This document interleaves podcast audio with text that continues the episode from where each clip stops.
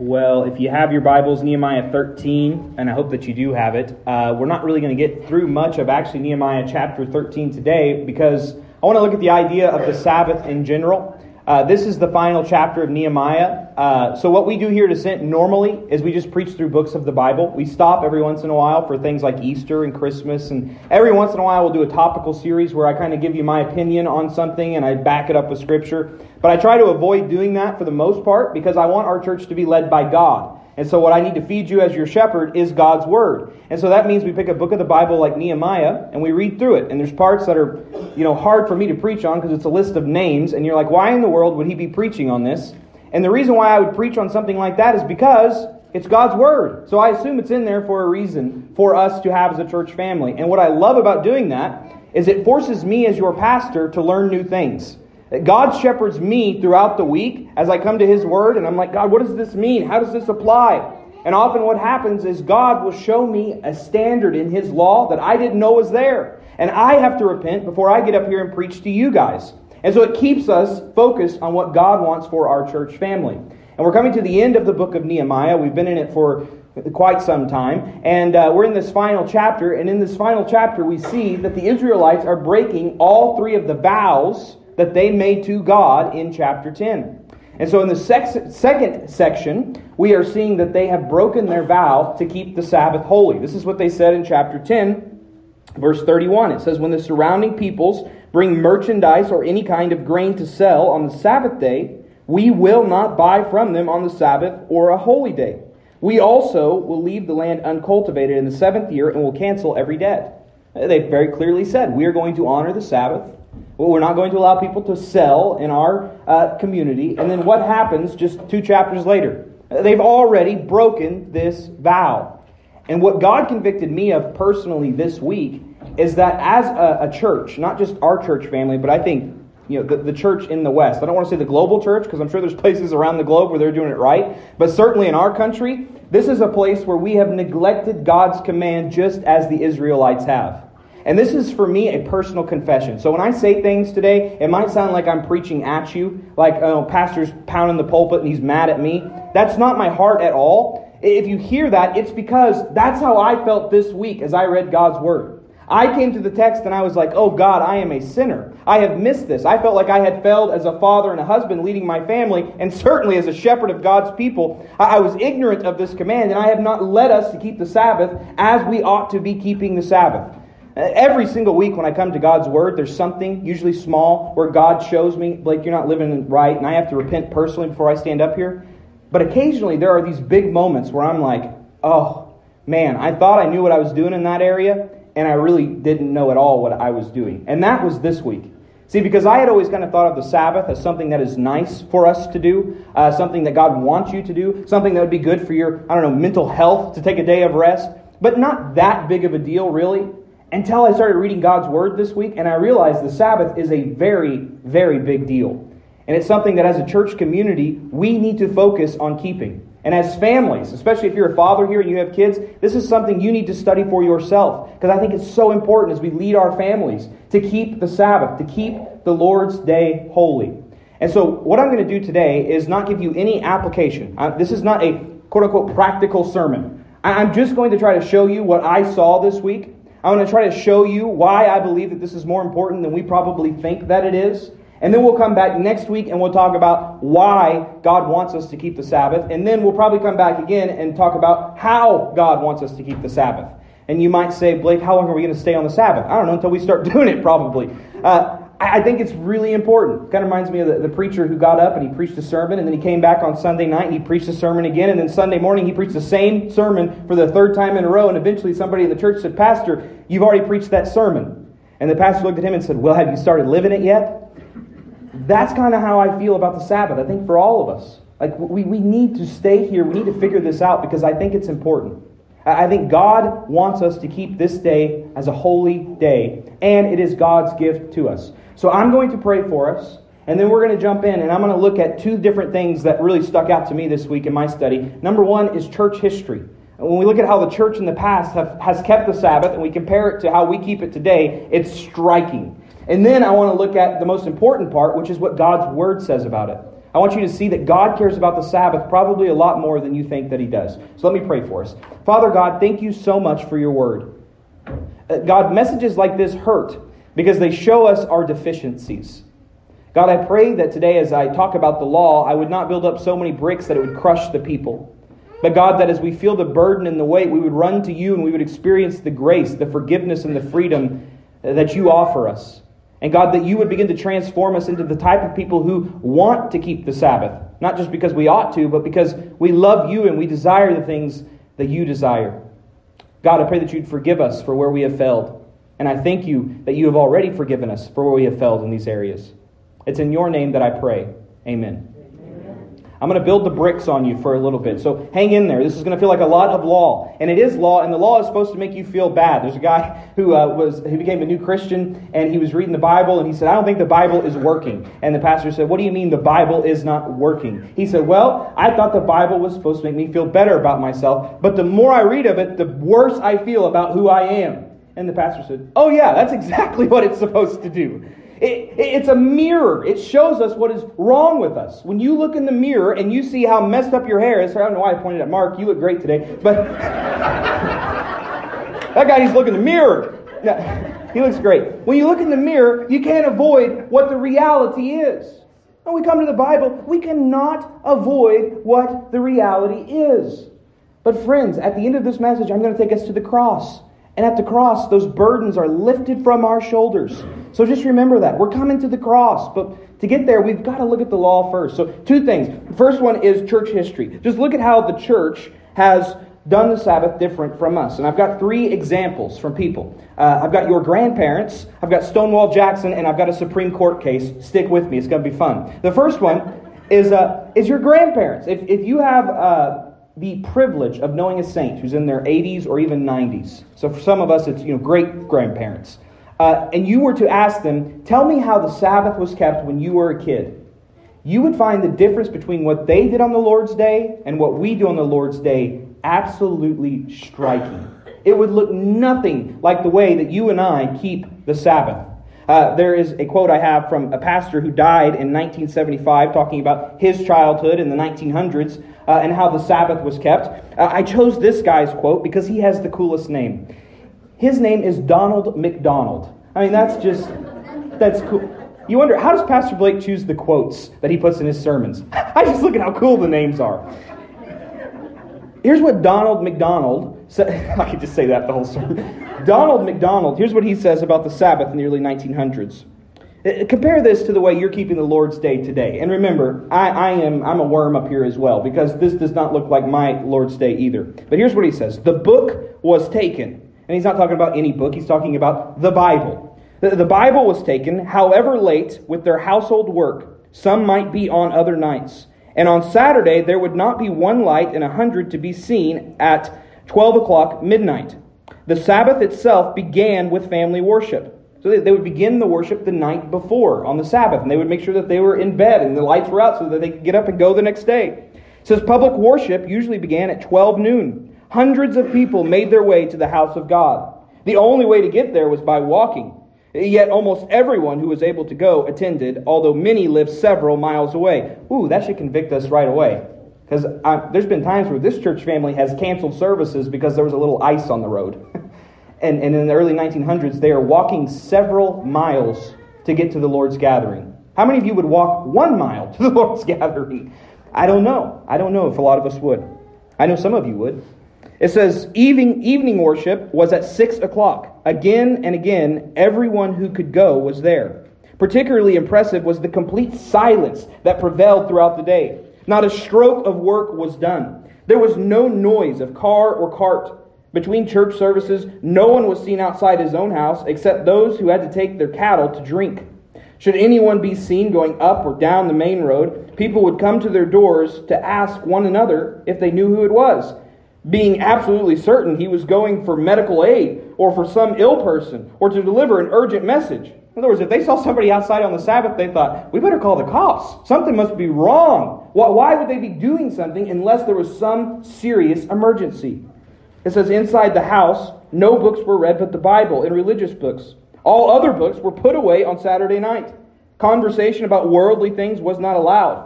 Frequently, relatives and friends who had a long distance to walk to the church came into the parents' homes between services, and their conversation was always of religious kind. As a rule, they discussed points made by the preacher in the morning service. This was the way the Lord's Day was observed, as I remember it. Does that sound like your Lord's Day? Doesn't sound like mine, where the whole day is focused solely on God and enjoying who He is, talking and thinking about Him. If you ask some of your grandparents, you will find out that that was not that long ago, that that's what the Lord's Day looked like. Now, I have often said, you know, it's such a drag that we, when I was a kid, we went to church twice, Sunday morning and Sunday night.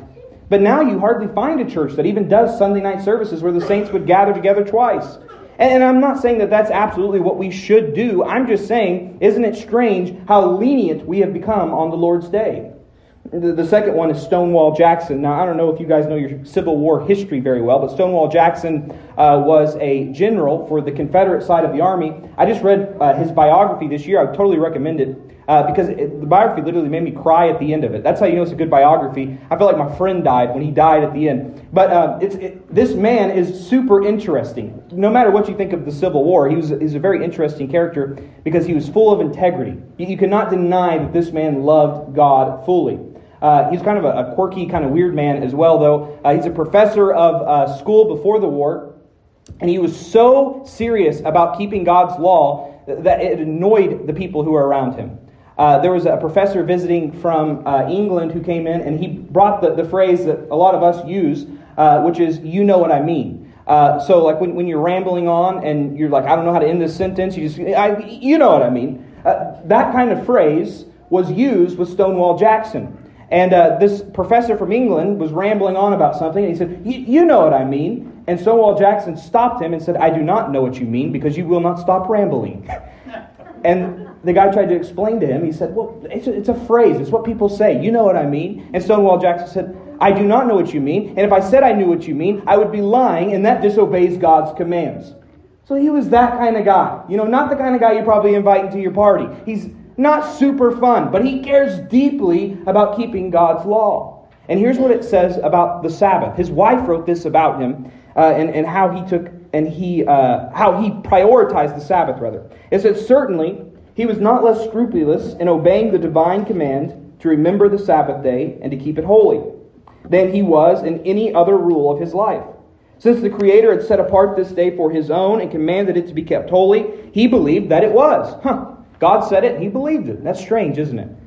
Wrong for he believed it was wrong for him to desecrate it by worldly pleasure, idleness, or secular employment, as to break any other commandment of the Decalogue. Sunday was his busiest day of the week, as he always attended church twice a day and taught in two Sabbath schools.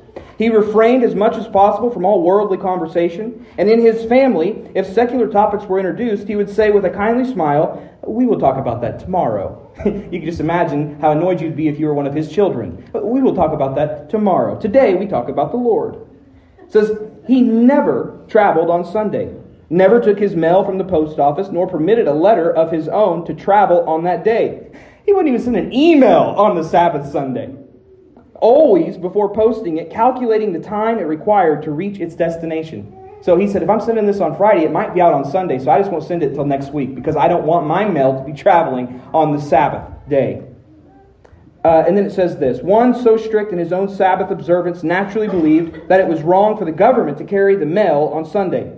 Any organization which enacted secular labor of its employees on the Lord's Day was, in his opinion, a violator of God's law. Look at our country. How many businesses take Sunday off of the major businesses? I can only think of one. It's Christian Chicken. It's the Lord's Chicken. Chick-fil-A, that's the only one. He thought it was wrong for any of them to be open. This is how fast our community of uh, not just believers, but the world around us has changed when it comes to keeping the Sabbath. Now, you might say to me, and you would probably be right to say to me, Blake, but we must avoid legalism. We cannot become legalists. That sounds legalistic. And I would totally agree with you. There's always two problems with God's commands. And we are people prone to ditches. We can never just drive straight down the middle of the road. So we go one way or the other way. And on one side of the ditch is legalism, where we add a whole bunch of rules and we make God's commands no longer life-giving. The Sabbath should be life-giving. That's why God gave it to us. You know, if, if you're a father and your children come to you and they say, Dad, can we stop taking vacations because they're not fun? Or if you come home and you say, we're going on a vacation, and your whole family goes, oh, do we have to? Here's what you ought to know. You're doing vacations wrong. That is not the proper response to vacations. The answer is not for you to stop taking vacations. The answer is for you to stop taking vacations the way you're doing it. Everybody knows that you should not plan out vacations. You should sleep in as long as you want. Now, my wife disagrees with me completely. She wants to pack as much into the vacation. She's a legalist, see, and I'm godly. No, I'm just kidding. That's not true. That's not true. But we can run things with legalism. That's that's a fact. That is a fact. And you might say this was overly legalistic for them to only talk about God's word and only read the Bible. And that might be so. I'm, we're not talking yet about how we keep the Sabbath. But here's what I want you to know is if that was legalism, we are definitely on the lenient side.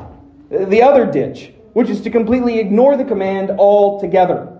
Uh, the fact that we have fallen so far is kind of crazy to me. There are millions of people who call themselves Christians who do not keep the Sabbath at all. And there are millions more who think that keeping the Sabbath is forty-five minutes on a Sunday. And if the preacher goes long, we get a little upset about it because that's just too much God. That is enough Bible reading, Pastor. That prayer was too long. That song was too long. We need to get out of here and get on with our lives. Friends, if you feel conviction, just know that I felt it before you this week. Because I believe I have been far too lenient on the Sabbath. And I know that some of you have been as well. We do not honor this day as holy like we should. You know, in church planting world, they give you a lot of stats and um, facts about, you know, how many people you need in your church for the church to survive. And what they tell you is, you know, if your Sunday attendance is eighty people, you really, you need, you know, one hundred forty, one hundred fifty people who would call your church home because what you can expect as a pastor is if you have a really dedicated church member, you know, they're probably going to be there about two Sundays out of every month. Now, friends, if what Stonewall Jackson was doing was legalism, then two times every month is definitely the pendulum going to the other side. The fact that we would only keep the Lord's Day if it was convenient for us, give me a break. You think we care about God's command in the way that they did in those days? We do not. We profane the Sabbath just as they did in the days of Nehemiah.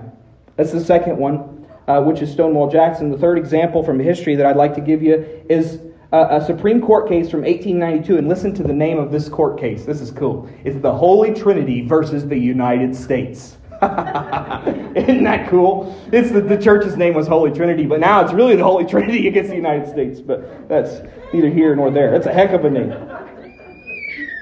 But what I, I chose, I chose this case because we get a glimpse of the way that not just the church, but the world was at that time. You get to see that this nation that we live in was once truly a Christian nation. Now, here, here is the, the kind of problem that they happened, that happened. This church, Holy Trinity, had paid a pastor from Europe to come over, and it caused a big thing about, you know, you're not supposed to pay foreign ministers. And the Supreme Court said, no, you can pay foreign ministers because they are doing the Lord's work. That's basically the idea behind it. But I want to read a part of the unanimous decision. Every single Supreme Court justice said, yes, of course, this is the right thing to do. And this is part of their decision. I'll read it to you. It says, among other matters, note the following. The form of oath universally prevailing, concluding with an appeal to the Almighty. The custom of opening sessions of all deliberate bodies and most conventions with prayer. The prefatory words of all wills. In the name of God, amen. The laws respecting the observance of Sabbath with the general cessation of all secular business. All secular business was closed in the whole country.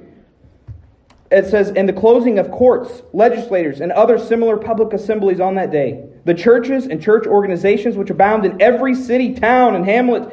I don't know what hamlet is. Some of you might know. This is in every hamlet. That makes me think of an omelet. I don't know why.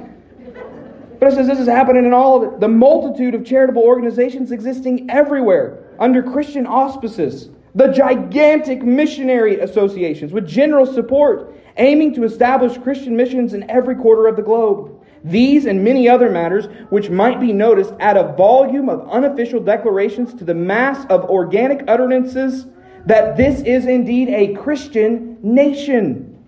There is no dissonance in these declarations. Nobody disagrees with us on this.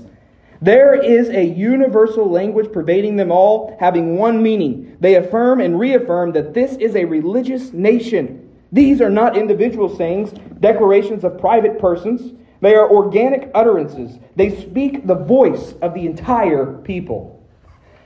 Now we have Supreme Court justices who can't even define what a woman is.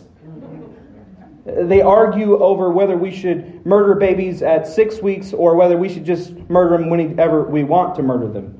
They argue about whether we should give teenagers puberty blockers or not give them puberty blockers. Friends, it's hard for me to say Stonewall Jackson's generation was overly legalistic when I look at the fruit of our generation. You'll know a teaching by its fruit. I don't know if we got to do what he did, but I know that what we're doing is not working. This country has fallen a long ways. Now, I, I started with uh, the church history piece because I think it's important and it highlights a lot. But it's not most important, is it?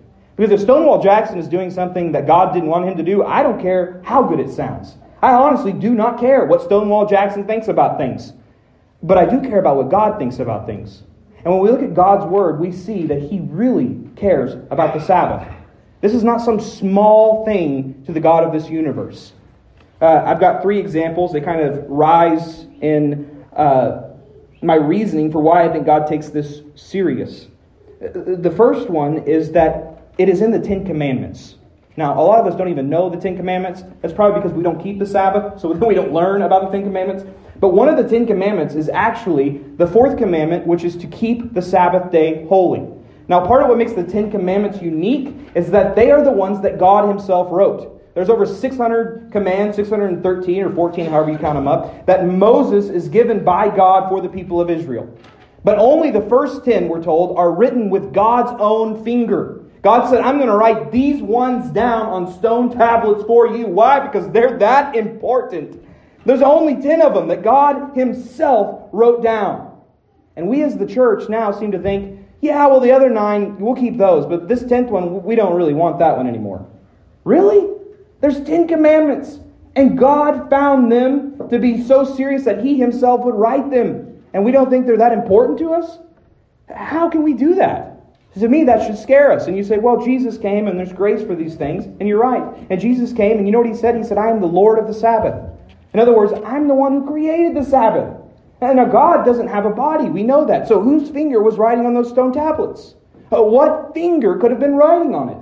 It's the finger of Jesus before he came in the flesh as a man. It's an appearance of Jesus Christ before the ultimate appearance where he came. These are the words of Jesus. He wants us to keep the Sabbath. Now, if you're not a Christ follower here today, who cares? Do whatever you want. But if you say Jesus is your Lord, and he's the Lord of the Sabbath, well, then the Sabbath ought to mean something to you. It's in the Ten Commandments. Number two is, this is what put the Israelites in exile in the first place. So, uh, if you'll remember, I'm sure you've got this whole sermon series memorized. But just in case you didn't, or you missed one, if we go back to the beginning, the reason why Ezra and Nehemiah are working is because the people of God are just now out of a seventy-year slavery. Uh, God had gotten so angry at his people that he disciplined them. He disciplined them by letting first the Assyrians overtake them and then the Babylonians overtake them into slavery for seventy years. And you know why God did that? Well, Nehemiah tells us. The reason why God ultimately punished the people, Nehemiah chapter thirteen, verses seventeen and eighteen. It says, I rebuked the nobles of Judah and said to them, what is this evil you are doing, profaning the Sabbath day? Didn't your ancestors do the same, so that our God brought all this disaster on us and on the city? And now you are rekindling his anger against Israel by profaning the Sabbath. Now, if I didn't know this and I were to make a list of the reasons of what would make God so mad that he would send his people into slavery, Sabbath wouldn't even make the top one hundred. There'd be a, so many other things that I would think would make God angry, and yet not for God. The, the final straw, so to speak, was that his people were not keeping the Sabbath holy. So much so that he disciplined them. Well, friends, if, if Nehemiah were to show up today, what do you think he would think of what we are doing on the Sabbath day? Do you think it would be pleasing to God? Or do you think Nehemiah would say something very similar to us that he said to the Israelites? Uh, the final way that I know that this is serious to God uh, is that this was punishable by death. You want to know how serious God took this law? Uh, look at Exodus thirty-one fourteen with me. Observe the Sabbath, for it is holy to you. Whoever profanes it must be put to death. If anyone does work on it, that person must be cut off from his people. This is not God saying, oh, please keep the Sabbath. Would you please keep the Sabbath? I just, I want you to keep the Sabbath. It'll be good for you, really. I mean, it's like trying to, you know, get your children to eat vegetables. Please do it. Please, please. No, this is serious. So serious that God says the person who doesn't keep it needs to be put to death and cut off from the community. Numbers fifteen, thirty-two through thirty-six, we get an example. It's one of the few examples we actually get of an execution in the Bible by command of God. Verse thirty-two, it says, while the Israelites were in the wilderness, they found a man gathering wood on the Sabbath day. Those who found him gathering wood brought him to Moses, Aaron, and the entire community. They placed him in custody because it had not been decided what should be done to him. Then the Lord told Moses, the man is to be put to death. The entire community is to stone him outside the camp. So the entire community brought him outside the camp and stoned him to death as the Lord had commanded Moses. Now, friends, I'm not ashamed of the Bible. There was a time in my past where I would have read that and then given you a whole bunch of qualifications for why God did what God did. But what I've become more convinced of is that I am not God. God is God. And whatever He says is right must be right. I have no reason to question Him. And if God says a man is to die for not keeping the Sabbath, well then God is God and I am not. And that's what He says here. It is that important. And what do we do on the Sabbath? Well, we only are here if we are able to be here. I know that's not true for all of us. And even those of us who are here every week, do we keep the Sabbath all day or just for sixty minutes? Friends, I think we ought to take this way more serious because God takes it more serious. Now, now, all those bricks I told you about at the beginning of the sermon, they're on your back now, aren't they? You're like, my goodness, this is a fire brimstone sermon. He's making me feel like a worm. Good, I've done my job. Uh, I felt like a worm all week too. I, I understand that. But now we go to the cross. We go to Jesus Christ. And friends, here's what I want you to know. There is grace for you. There is grace for all of us who are followers of Jesus Christ. This is not a legalistic message. It wasn't even for Nehemiah. Look at Nehemiah uh, thirteen twenty-two. At the end of this, he says this, remember me for this also, my God, and look on me with compassion according to the abundance of your faithful love. He's not saying look on me in compassion because look at me, I keep the Sabbath so well. He's saying, no, I can't keep the Sabbath. I can't keep any of the commands that God has given me. The only hope I have is that you would look on me with your abounding love. And that abounding love is made manifest in the life of Jesus Christ, who lived the life we could not live, keeping the Sabbath perfectly as He designed it. And then He died the death I deserve to die. I told you, what was the punishment for not keeping the Sabbath? It was death. You and I do not have to die that death. Do you know why? Because somebody has already died it for us. The one who kept Sabbath perfectly was put on a cross, and He was cursed, and He died because you and I don't keep the Sabbath. Friends, when we look at the cross, we should see two things. We see Jesus lifted up, we should see the horror of our sin. You don't think keeping the Sabbath is a big deal? Look at the cross. Your Savior was beaten and bloodied for it. You still don't think it's a big deal? And we should also see the love of God. And the love of God is what transforms us. And in Jesus, we have two things. We have forgiveness and we have freedom. There's forgiveness of your sins. Do not leave here. If you haven't kept the Sabbath right for the past thirty years, I don't care. Because if you're in Christ Jesus, there's forgiveness for you. But we also have freedom. We have freedom not to sin as we please. We have freedom to do what we should do. We have freedom to keep God's law. And not only that, but God is transforming us degree by degree so that what we ought to do is what we want to do. That God is making us people who want to keep the Sabbath. And if the band wants to go ahead and come back up, that is my prayer for you all during this series that we're going to do on the Sabbath here in Nehemiah chapter thirteen. Uh, I promise that it, it will get less... Uh, law abounding. But this first sermon, I have to set it up because I need you to feel what I felt this week. I need you to see that what we have done is we have profaned one of God's commands. And if we love God, and I believe that you guys love God, don't you want to do what God has called us to do? Don't you want to trust in Him in the way we are to trust in Him? And I don't exactly know what it looks like for me as a father. I don't know what it looks like for us as a church family, but I do know this. Some things have got to change. If we're going to keep the Sabbath holy, some things have got to change. And I'm so grateful that Jesus has been so kind to us to show us this, to offer us forgiveness and to offer us freedom. Let me pray for you. Father God, thank you so much for everybody who is here gathering on the Lord's Day. In many ways, I'm preaching to the choir because these are the people who came and worshiped you. These are the people who set this day apart as worship for you. God, I pray that you would lead us well during this season. God, show us what the Sabbath is supposed to be all about and help us, God. We don't want to go into the ditch of legalism. But God, let us not be people who just completely ignore your laws and your commands, for they are good for us. God, help us to want the things we ought to want. And friends, if you would, take ten seconds with your eyes closed, head bowed, and just say, Holy Spirit, what are you saying to me through this message?